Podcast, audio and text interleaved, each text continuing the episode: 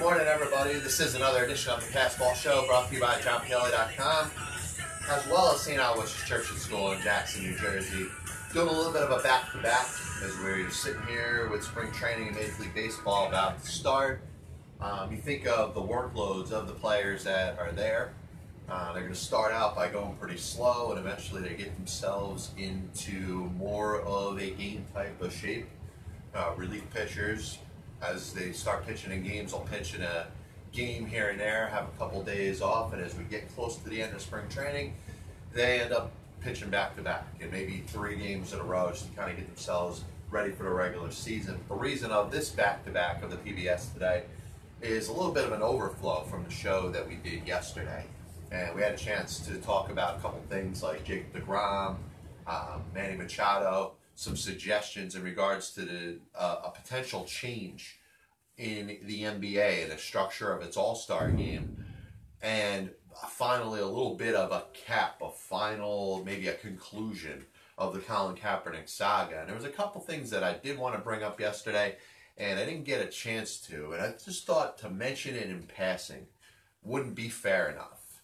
And we think of the impact of some people in the lives of a particular sport, but most importantly, the impact that a person could have on a couple people is, is something that needs a little more time to divulge into. It needs a little more time to make, you know, specific points about. And of course, if you heard at the beginning of the week, um, very solid, and I'll talk about it in a little bit, potential Hall of Fame pitcher Don Newcombe passed away at the age of ninety-two.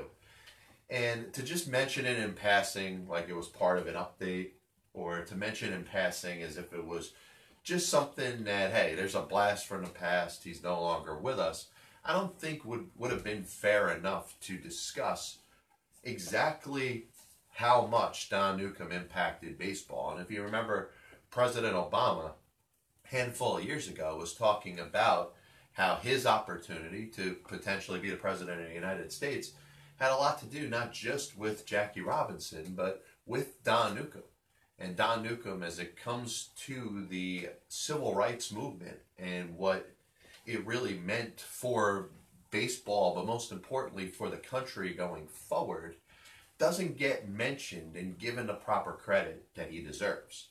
This was a this was a man who was a very good pitcher, pitched for the Newark Eagles in nineteen forty-four, uh, was it forty-four and forty-five, was signed shortly after Jackie Robinson was signed by the Brooklyn Dodgers. And obviously Jackie's going to get all the credit that he deserves.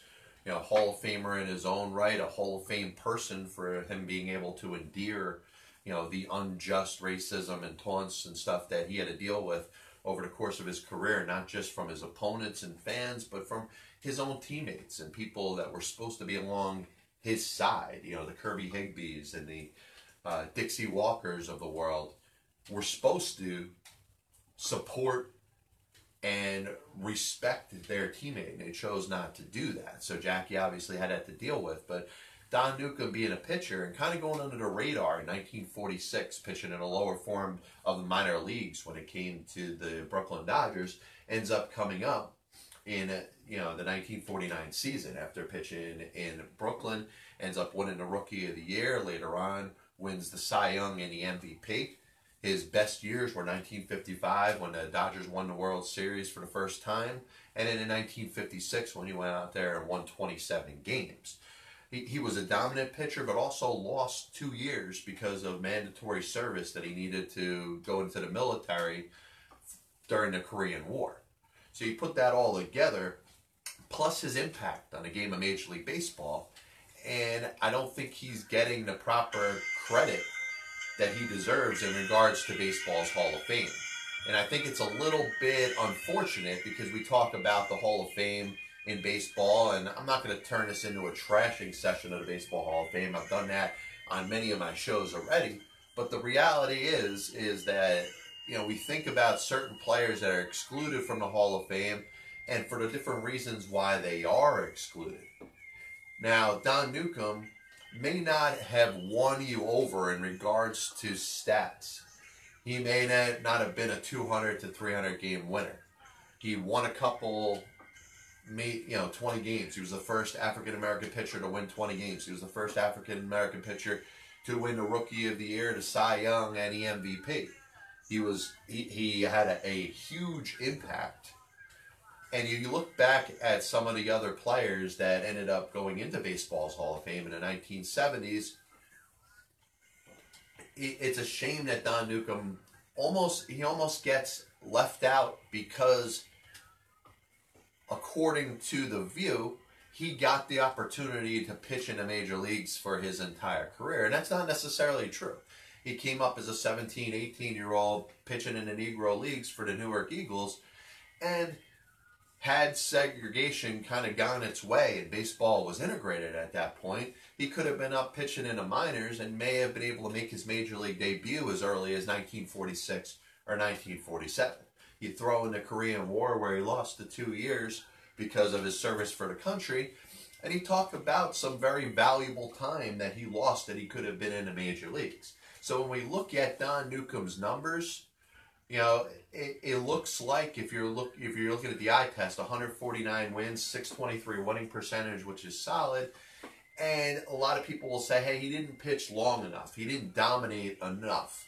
He had the two twenty or the three twenty win seasons, but over the course of his entire body of work, didn't pitch well into his thirties. And if you know a little bit about Don Newcombe, you know about the alcoholism that he had to deal with. He ended up having a turning point in the late sixties, which was after his playing career had ended. So he probably had an impact in his own career being shortened. But if you look at it and you say, hey, maybe he could have pitched a couple of years at age twenty, twenty-one, and twenty-two in the major leagues if there was no segregation, if baseball was integrated. The two years he lost because of the military service in the Korean War in nineteen fifty-two and nineteen fifty-three, and maybe, and obviously this is the part that gets blamed on Don Newcombe, and Don, if he was here, he would he would stand up because he's made statements similar to this before. You know, he need, he he should have been better in regards to his abuse of alcohol, which ended up ending his career shortly, certainly impacted his personal life for a handful of seasons, but he became a very strong advocate, and down the road ended up helping the likes of Amaury Wills and some others who were experiencing similar alcohol issues. But, you know, Don Newcombe, you look at his career, and I'm telling you, this is a guy that I think of along the likes of a Koufax and a Drysdale. Drysdale, out of the three pitchers, ended up pitching the longest and was probably the most surefire Hall of Famer. Now, you could say, hey, Sandy Koufax, as dominant as he was over the, the five-year stretch of his career, which I tweeted out yesterday as a reminder. You know, not like I haven't tweeted stuff like that, that out before. And it's common knowledge. We know that Sandy Koufax, over a five-year period, probably had the best run of any pitcher in Major League Baseball history. That by itself, and the fact that his career ended, you know, too early, got him in Major League, you know, in Major League Baseball's Hall of Fame. Don Newcombe falls a little bit short because a lot of people view him as not pitching long enough. And I think this is a guy that, you know, once you think of his impact on the game of baseball and what was lost in the time that he could have probably pitched, but hit to, to go out there and win twenty games, something that had not been done by a black pitcher before. Only the third or fourth black pitcher in Major League Baseball history, a Cy Young Award winner, an M V P, and a Rookie of the Year, and a World Series champion. So I, I do look at this guy as a Baseball Hall of Famer. Um, another person that we ended up losing yesterday was a person that had a little bit of a personal impact for for me, a person that I knew pretty well. Not, I mean, I'm not going to say I knew him ridiculously well, but longtime actor, talk show host, and comedian Vinny Vella passed away at the age of seventy-two, or seventy-one, I think. No, no, seventy-two.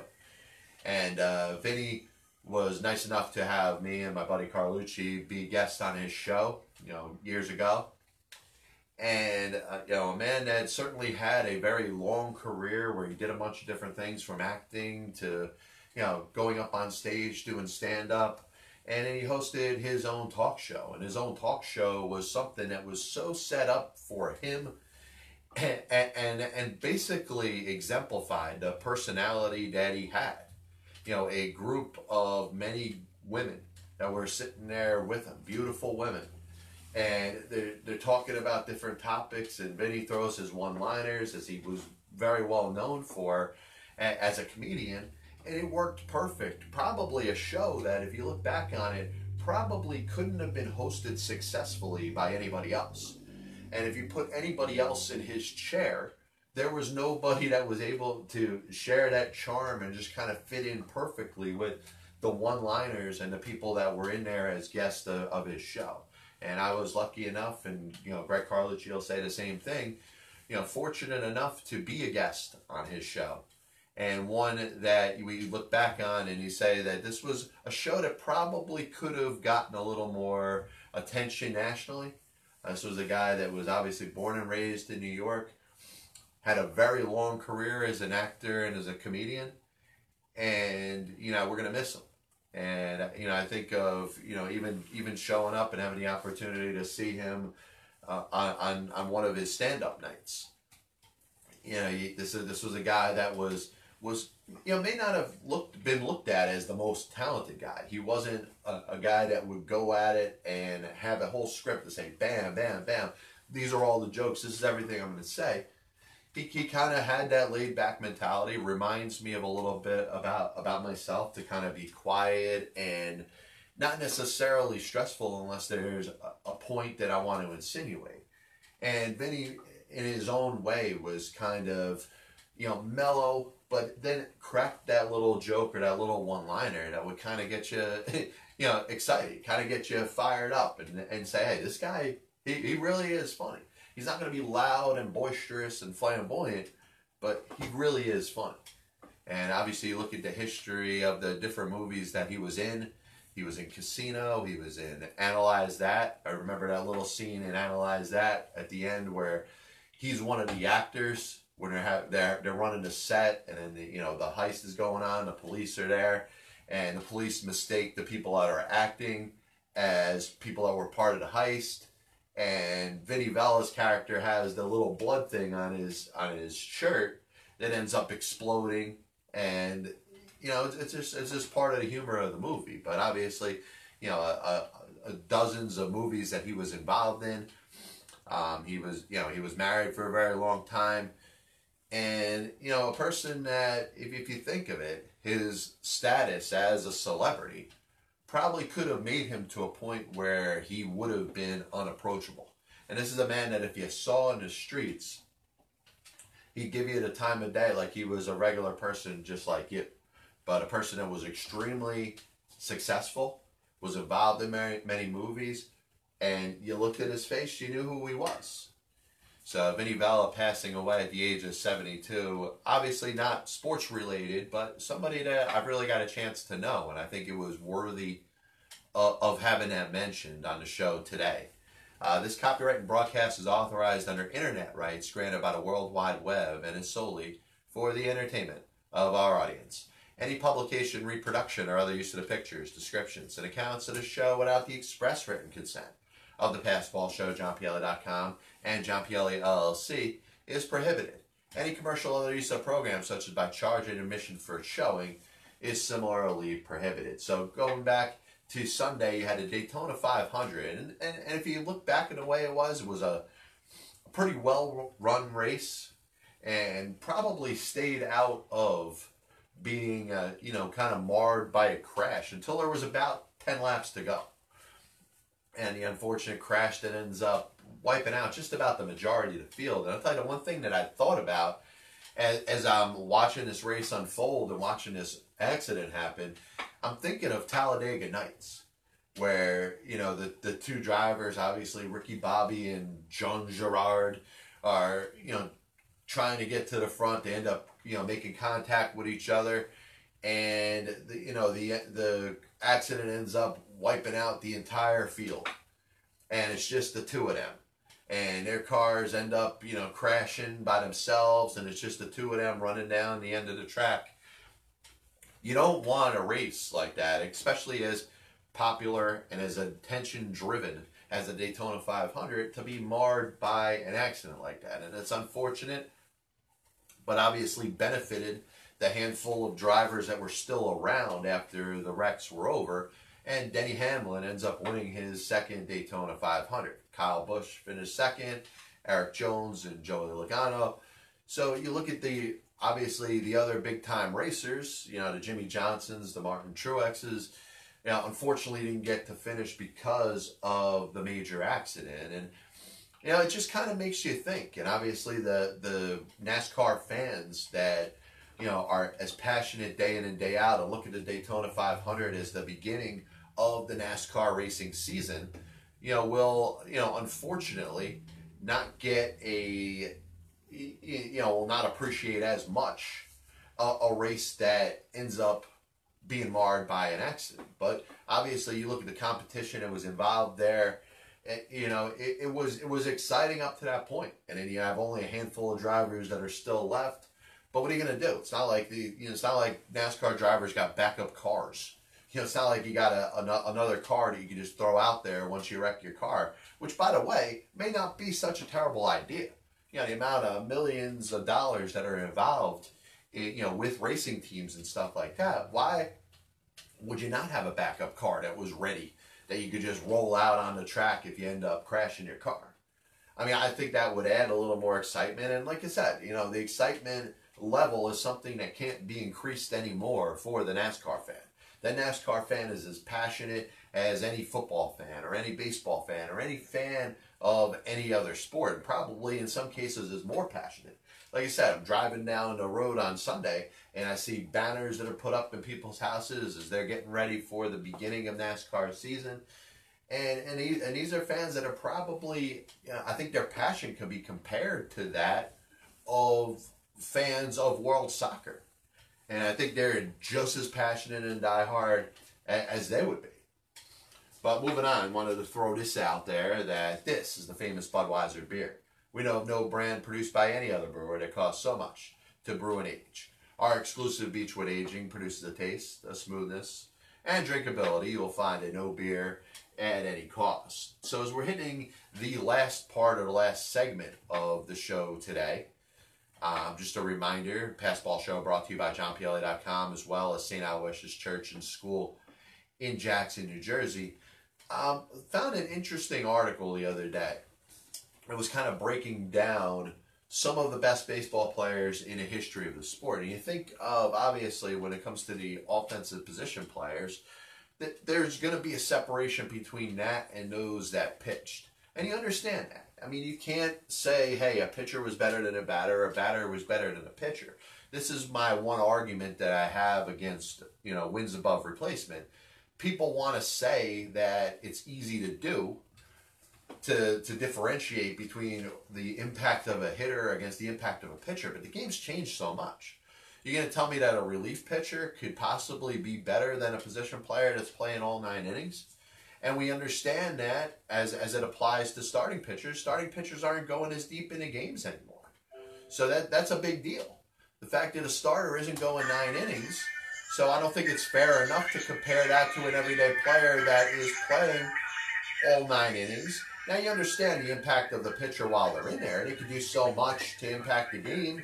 They could prevent runs. They could shut the opposition down. And then an offensive player may get their four or five at-bats. That's their only chance to do that. But they could impact the game in the field. They could impact the game on the bases. So that's why, you know, you look at stats like, you know, weighted on-base percentage, weighted runs created, wins above replacement. They're all set up to use all the attributes of a player and their impact on the entire game, not just their ability to go out there and hit home runs or hit for averages or, you know, drive in runs. So uh, the greatest versus the best argument, I'm not in love with it. I don't think it. I don't think it's something that has a ton of weight to it. But you know, Charlie Leishman, who wrote a book about Ty Cobb not that long ago, brought it up, and it was brought up in another argument, um, in another article that was kind of separating to say that, hey, Babe Ruth, if Babe Ruth was playing right now, would he be able to dominate the game the way he did in the nineteen twenties? Would Babe Ruth be so much better than the talented ball players that are going out there hitting home runs in two thousand nineteen or, you know, two thousand eighteen going into two thousand nineteen. And I think it's a fair enough argument, because Babe Ruth as an offensive player was probably so much better than any of the other players that were on the diamond. His, you know, you know, he had more home runs than entire teams. The sixty home runs he had in nineteen twenty-seven, at that time, according to historians, what was viewed as something unfathomable, something that only a giant, a men among boys would be able to do. That Babe Ruth in that time was viewed as a player that, from his physical skill set, you know, his God-given strength that he had, was was this this unbelievable giant that was just so superior to anything that the game had ever seen before. And the thought at the time, and we're talking about nineteen twenty-seven, and the minds that were there and the people that were following the game of baseball, was that this was a once in a lifetime type of player. And it obviously was for that generation, because they're, the game and there had not, up to that point, had been developed a player that could do what Babe Ruth could do. Now, eventually, you know, you'd see bigger, stronger, more athletic players, certainly players that could hit the ball a long way. Obviously, in a, the, the days of integration, you know, Babe Ruth at some point was compared, especially in the latter part of his career, to the likes of a Josh Gibson, who really has to be considered when you're thinking about the best baseball players of all time, because it's not fair to ignore, you know, Negro Leagues baseball, because America was too stupid to understand that all people were created equal and people should not be judged based off of the color of their skin.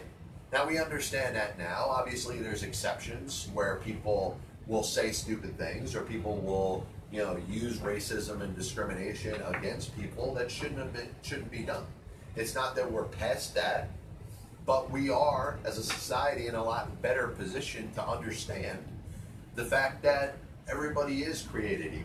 And when it comes to the world of sports, and going back to what I was saying before, how baseball was able to pave the way for integration and led to the civil rights movements. And, you know, listen, if you want, you have every right to not be happy where we are as a society. And that's fine if you feel that way. But we are a lot better in two thousand eighteen, going into two thousand nineteen, than we were in the nineteen forties. And certainly we were, and at the time that Babe Ruth played. But Babe Ruth, obviously, the superiority that he had to every player that had played uh, up to that point really almost made it unfair. He was able to dominate. He was able to do different things that really had not been done before. So can Babe Ruth, if we transplanted him one hundred years later, or almost one hundred years later, to the time that we're sitting in right now, hoping that, that this person could compete at the level of, let's say, a Nolan Arenado or a Mike Trout?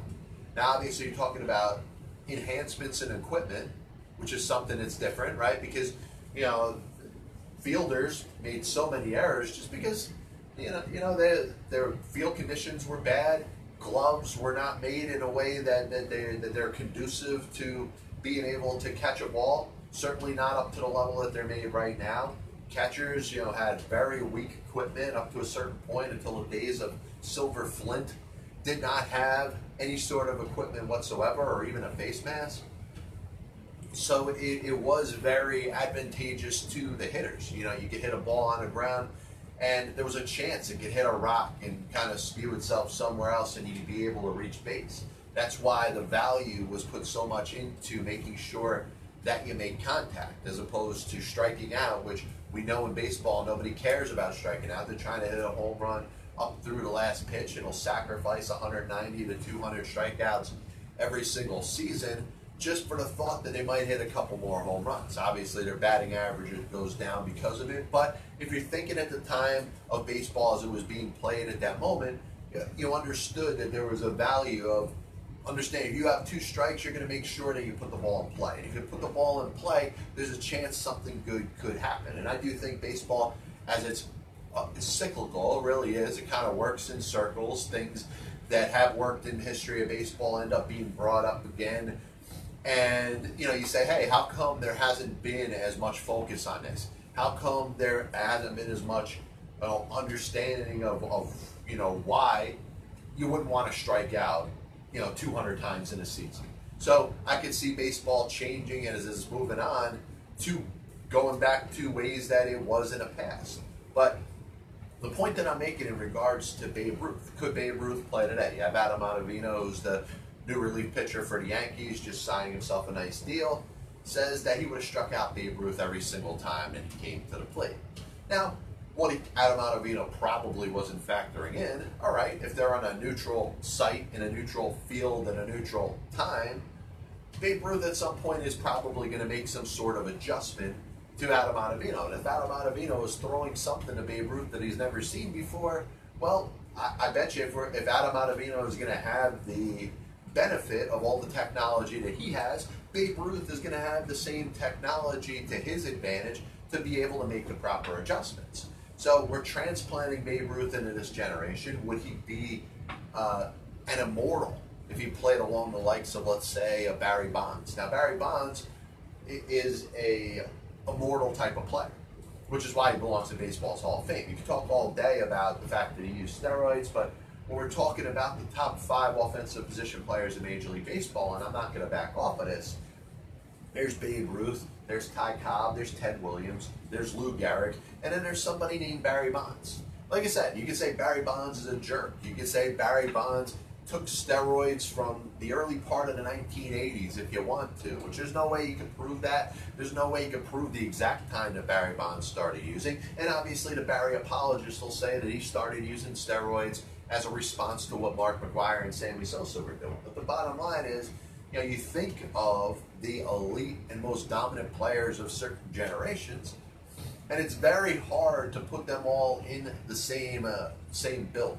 That's why we talk about a stat like wins above replacement as it was created, and we say that it was the equalizer stat to take players from any generation and put them all in the same pile and be able to differentiate who were the best players of all time. The players who have the highest cumulative W A R, or wins above replacement, over the course of their career were the best players to ever play in Major League Baseball history. And it's unfortunately not accurate enough because there's different factors that no stat could ever generate. There's no way you can talk about how much better Babe Ruth was over his entire competition and everybody that he was playing against. In fact, Babe Ruth didn't find a player that was anywhere near as comparable to him until the likes of Lou Gehrig in, what, you know, nineteen twenty-four, nineteen twenty-five? Lou Gehrig comes up, subs for a Wally Pipp who has a, you know, a headache, and ends up going on this ridiculous run himself, and they were called the Home Run Twins. Baseball had not had really a dominant home run hitter before, and now they had two. But as the game moves on and you look at the likes of, you know, a Ted Williams and a Frank Robinson and obviously a Willie Mays and a Henry Aaron and a Barry Bonds and an Alex Rodriguez, it makes this whole discussion interesting because you're, what you're comparing them is not necessarily against their peers. Maybe up to a certain extent you could compare Mays and you could compare Aaron and you could compare others that played at the same exact time like a Frank Robinson, but it's hard to compare a Frank Robinson to a Ty Cobb. Some may say that they're different players, but if the goal of the game was not to hit the ball over the fence, like was the case in Ty Cobb's era, was the case in the blatant racist Cap Anson's era, then they're not playing necessarily the game the same way. And for those who are listening on Periscope, hopefully we'll be able to share the video through YouTube. Looks like we lost the broadcast. But a little bit of a recap of the show today. I do, I do want to thank everybody for tuning in. Obviously, the passing of Don Newcombe. And not just to mention it, you know, not to mention the guy's age and how old he was. Because I don't think that really speaks to the impact of Don Newcomb's, uh, what, what he contributed to baseball and its history. You know, really became the first dominant African-American pitcher and lost time because of segregation, lost time because of the Korean War and the fact that he had to serve. Now, listen, he, you could say he chose to serve, which is fine. I'm not going to hold anything against Don Newcombe. Maybe that was, you know, at the time I'm sure he said, hey, You know, I'm here to serve my country, just like everybody else that ended up losing time because of it. But when it comes down to it, you're talking about a guy that won twenty games three times at a time when winning twenty games meant something. Won an M V P and a Cy Young the same season. Was the first Cy Young Award winner.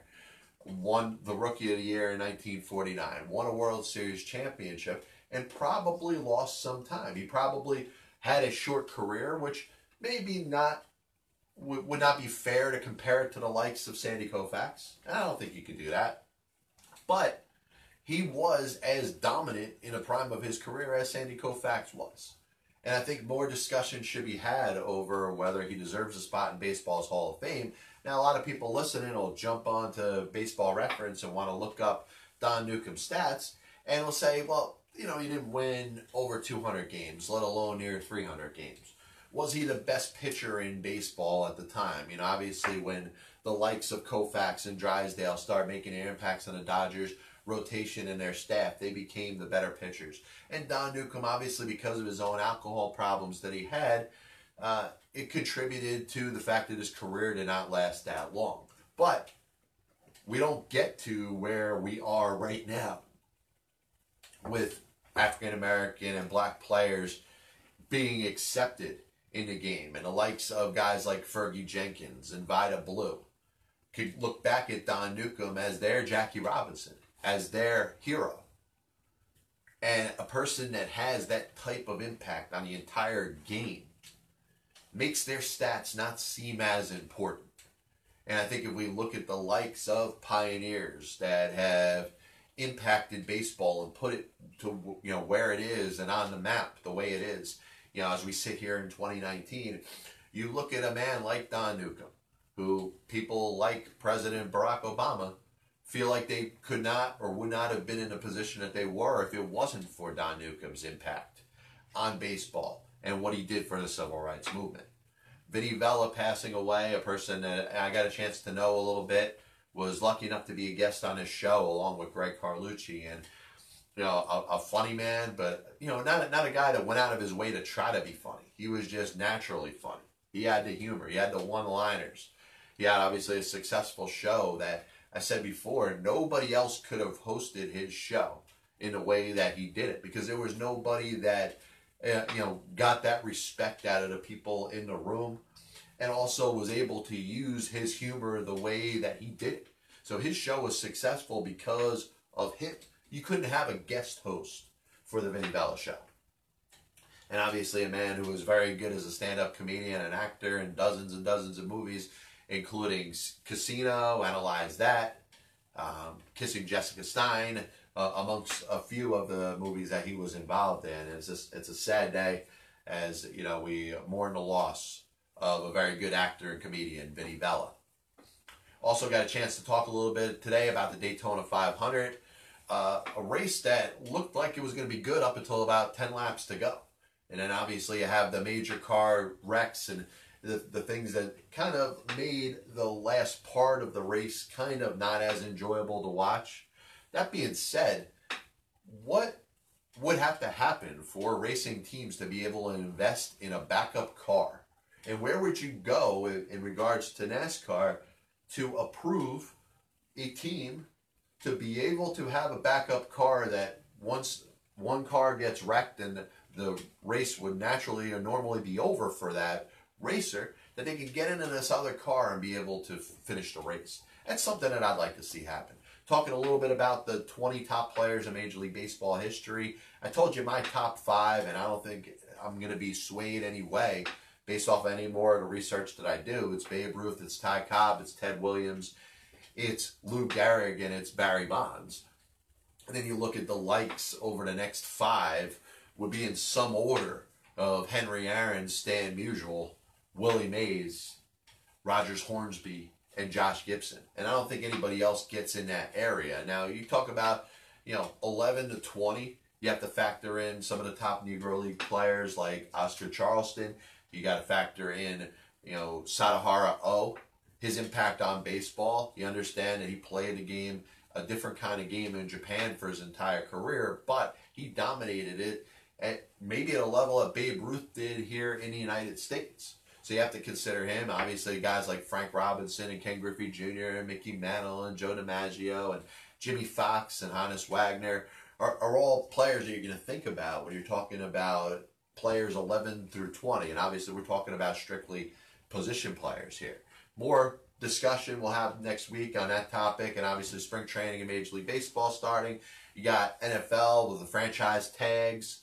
Uh, did Landon Collins of the Giants decide to clean out his locker and he wasn't coming back? I don't know. There's reports on that. Obviously, players, you know, some players are going to be happy to be franchise tags. Some are, some are not. Free agency is going to start in a little bit. You're you're having some action in regards to some things being announced. The Joe Flacco trade from Baltimore to Denver. Obviously, none of this could be announced officially until the start of the new league season. You got basketball, you got hockey. So a ton of stuff going on this weekend. So hope everybody gets a chance to enjoy it. Uh, we'll be back with you sometime early next week. This is the Pass Ball Show, brought to you by John Paley dot com, as well as Saint Aloysius Church and School in Jackson, New Jersey. God bless you, and as always, I'll see you on the other side.